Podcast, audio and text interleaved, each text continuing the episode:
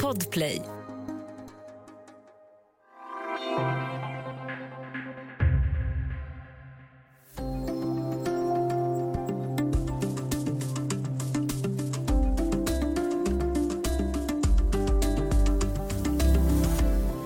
Pakistani people are facing a monsoon on steroids, the relentless impact of epochal levels of rain and flooding. Millions are homeless, schools and health facilities have been destroyed, livelihoods are shattered. Det pakistanska folket upplever en monsun på steroider. Miljoner är hemlösa, skolor är förstörda, människors levebröd är i spillror. Ja, så beskriver FN:s generalsekreterare Antonio Guterres situationen i Pakistan. Där har monsunregnet orsakat en humanitär katastrof utan motstycke. I dagens Studio DN om läget i Pakistan och om hur klimatförändringarna påverkar extremvädret. Jag heter Ülkü Holago. Och nu är med mig Mia Holmgren, reporter på Dagens Nyheter, och du har ju bevakat Pakistan länge. Hej Mia! Hej! Sommarens monsunregn har alltså drabbat Pakistan extremt hårt. Drygt 1200 personer har dött, bland dem över 400 barn. Över 33 miljoner människor beräknas vara drabbade och 1,4 miljoner hem har svepts bort av vattenmassor enligt FN. Mia, hur är läget i Pakistan just nu? Vad vet vi? Just nu så är situationen dramatisk vid en stor sjö i Sindh-provinsen som heter Manchar och som är en av Sydasiens största sjöar. Den håller på att svämma över.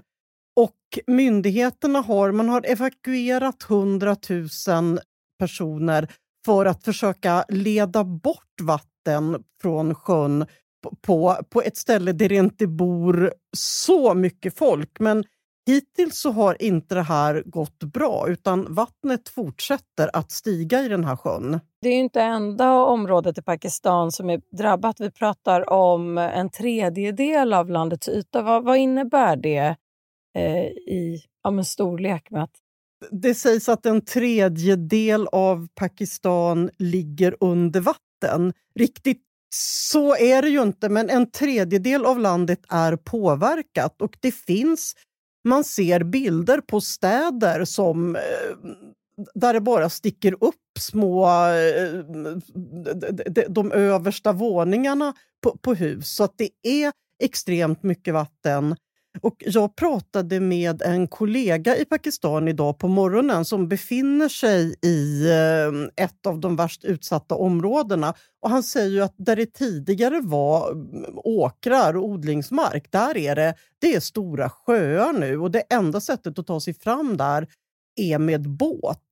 Och det här har ju också inneburit att det är svårt att få fram hjälp till människor som är drabbade. Så att det finns någon uppskattning att kanske 10% av de som behöver hjälp har fått det. Och just hur det ser ut när stora landområden blir översvämmade, det kan man också se bland annat på Dagens Nyheters hemsida, satellitbilder över just detta för den som är intresserad. Men Mia, det här är ju egentligen ingenting nytt att det regnar kraftigt på somrarna. Det är det årliga monsun. Regnet, hur ser klimatet ut i Pakistan ett vanligt år? Varför händer det här just nu? Ja, monsunen pågår från början på sommaren och en bit in på hösten. I år har det i landet som helhet kommit dubbelt så mycket regn som normalt. Och i delar av landet, i Baluchistan och Sindh, har det kommit mer än 4 gånger så mycket regn som normalt. Och detta efter att Pakistan under våren drabbades av 4 värmeböljor på rad med temperaturer på över 50 grader. Så det har ju varit ett vädermässigt mycket extremt år. Och vi pratade ju här om hur stora delar av landets yta som påverkas, och Pakistans totala befolkning består ju av 225 miljoner människor. Vi har också nämnt att ungefär 33 miljoner är drabbade. Hur är situationen för de drabbade? Vilken tillgång till hjälp har de just nu? Alltså det största problemet just nu är tillgången på färskvatten. Alltså människor, det är många som har tvingats bort från sina hem. De bor i tempel, det byggs upp läger. Men det saknas ju som alltid vid sådana här katastrofer, så är det ju svårt att hinna ikapp med mediciner, och de sanitära förhållandena är dåliga. Så det är väl ett ganska obehagligt läge för många av de drabbade. Vilken typ av följdproblem får det här, förutom att då många har förlorat sina liv, väldigt många har förlorat sina hem? Vilka är de största riskerna i kölvattnet av en sån här katastrof? Ja, den största risken är väl att vattenburna sjukdomar ska börja spridas. Alltså speciellt då när människor samlas i läger med dåliga sanitära förhållanden. Och sen har ju betydande delar av den odlingsbara marken i Pakistan förstörts. Och det kommer ju att bli ett problem även på lång sikt. Alltså återuppbyggnaden uppskattas kosta mer än 100 miljarder kronor. Så det är ju enorma skador, och det är hundratals broar som har spolats bort, vägar som har förstörts. Det är skador på många plan.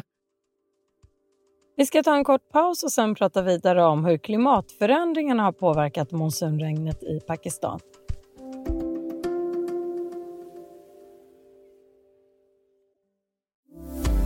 बार बीमार होने किन्नो पानी असा पियो ता सरकार असा जी अदालत करेगा असा के इन मल राशन न मिलो 8 दफा वाणे न असा के मानी नहीं मंदिर वाला. Vi behöver tält och ekonomiskt stöd från regeringen. Våra barn är sjuka och vi dricker smutsigt vatten.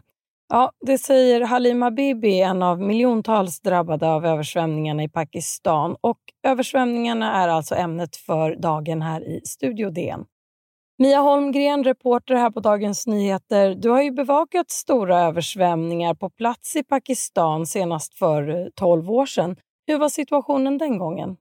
Det var samma sak då, att det var stora delar av, det beskrevs som att en fjärdedel av landet var mer eller mindre låg under vatten.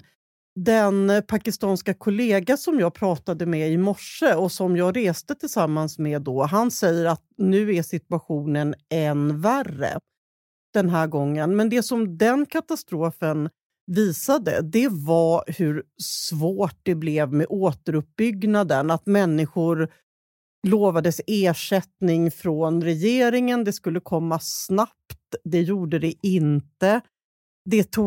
Det var så mycket att göra, så att alltså broar som hade spolats bort var flera år senare hade inte ersatts. Så det är ju ett land som hade, man kan säga att Pakistans ekonomi var i princip i fritt fall redan innan den här katastrofen inträffade, och det kommer ju också att bidra till att det blir svårt med återuppbyggnaden. Man vädjar om hjälp från det internationella samfundet, för att Pakistan står för mindre än 1% av de globala utsläppen av koldioxid. Men landet är väldigt känsligt för klimatförändringarna. Så för att förstå extremvädret lite bättre, om vi utgår från en karta och de geografiska förutsättningar som påverkar situationen, vad är det vi ser då? Vi ser att Pakistan ligger i ett område med världens högsta bergstoppar i Himalaya. Det finns världens näst högsta berg, K2, ligger i Pakistan. Även världens 9:e högsta berg finns i det här området. Och när temperaturen blir högre så smälter glaciärerna. Och det är det som gör, klimatförändringarna gör att de här extremvädren blir mer kraftfulla. Men den här glaciärsmältningen gör att det kanske blir mer kraftfullt än på något annat ställe just i Pakistan. Ja, FN:s generalsekreterare Antonio Guterres som vi hörde här i starten, han har inte hållit tillbaka i sin beskrivning av hur svår situationen är. I fortsättningen på det här talet vi hörde i början så sa han också att Sydasien är särskilt hårt drabbat av klimatförändringen och att världen måste agera. Han sa också så här: låt oss sluta gå i sömnen mot förstörelse av planeten. Idag är det Pakistan, imorgon kan det bli ditt land. Mia, vad kan världssamfundet göra i det här läget? Ja, det Pakistan önskar är ju i det första läget att man ska få hjälp med att betala skadorna efter översvämningarna. Men sen i det större perspektivet så är det väl en fråga om att världen måste ta klimatförändringarna på större allvar. Och nu de senaste dagarna så är det flera forskare som har varit ute och sagt att det här måste bli en varningsklocka. Och det var samma sak i våras när Pakistan och Indien drabbades av svår torka. Att det pratades om att det här har aldrig inträffat förut i den här omfattningen och man måste ta det på allvar och vidta åtgärder. Det finns ju också röster som pekar på västvärlden och rikare länders ansvar i det här, att det är vår livsstil som påverkar klimatförändringarnas acceleration. Hur går diskussionen kring den aspekten? Det vet jag att i Sydasien överhuvudtaget, så både i Indien och Pakistan och Bangladesh som är väldigt folkrika länder men där man per person släpper ut otroligt mycket mindre än vad man gör i våran del av världen, säger ju att det är vår del av världen som måste göra de största eftergifterna, för det är vi som har ställt till med det här. Och det vi ser nu i Pakistan, det är ju också att det är de fattiga människorna som drabbas i högre grad än en medelklass och välbärgade människor, för att det är de fattiga som bor i undermåliga bostäder. Och den floden Indus rinner genom Pakistan och det är där flest människor bor. Och på flodbanker då, där det egentligen där ingen borde bo överhuvudtaget. Det kan vara den enda mark då som återstår för fattiga grupper och sätta upp då sina sjuliknande bostäder. Så när vattnet börjar, när vattennivån stiger, är de första som drivs bort och som drabbas. Och flera experter har också varnat för att en sån här katastrof liksom spär på den stora ojämlikhet som redan finns i det här området. Om vi kollar på det politiska läget i landet och ekonomin. Pakistans ekonomi var ju redan i fritt fall före den här översvämningskatastrofen. Det politiska läget är turbulent sedan länge. Hur ser den närmsta tiden ut för landet? I våras hade Pakistan en politisk kris som resulterade i att den dåvarande premiärministern Imran Khan fick sparken. Pakistan har ju sedan årtionden stora problem med extremistiskt våld. Det finns interna konflikter i samtliga av Pakistans provinser. Jag skulle en gång för några år sedan göra någon sån här grafik över olika konflikter i Pakistan och det tog en hel dag att göra det underlaget. Så att det är ett stökigt land med många problem och en sån här katastrof hjälper ju inte upp den situationen. Ja, nu har ju FN vädjat om massiva hjälpinsatser till Pakistan. Vilka av de insatserna kommer att kunna förverkligas framöver? Det skickas hjälp till Pakistan nu i form av tält, i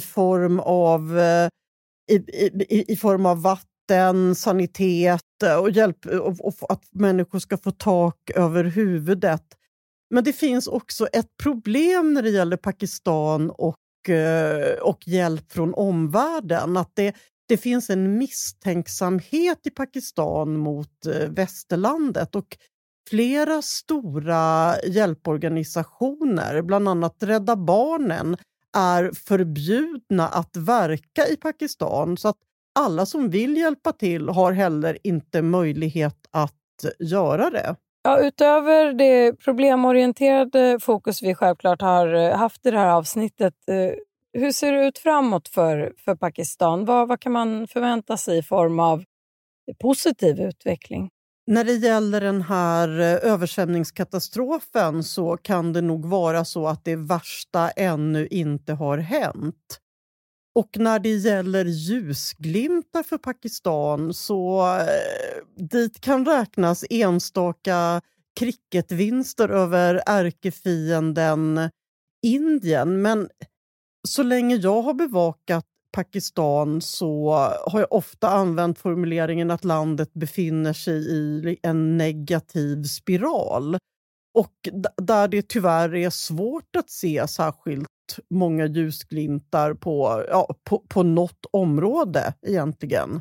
Ja, det får bli slutorden i det här avsnittet, men vi fortsätter förstås att följa utvecklingen. För den här gången, tack så mycket Mia Holmgren, reporter på Dagens Nyheter. Tack!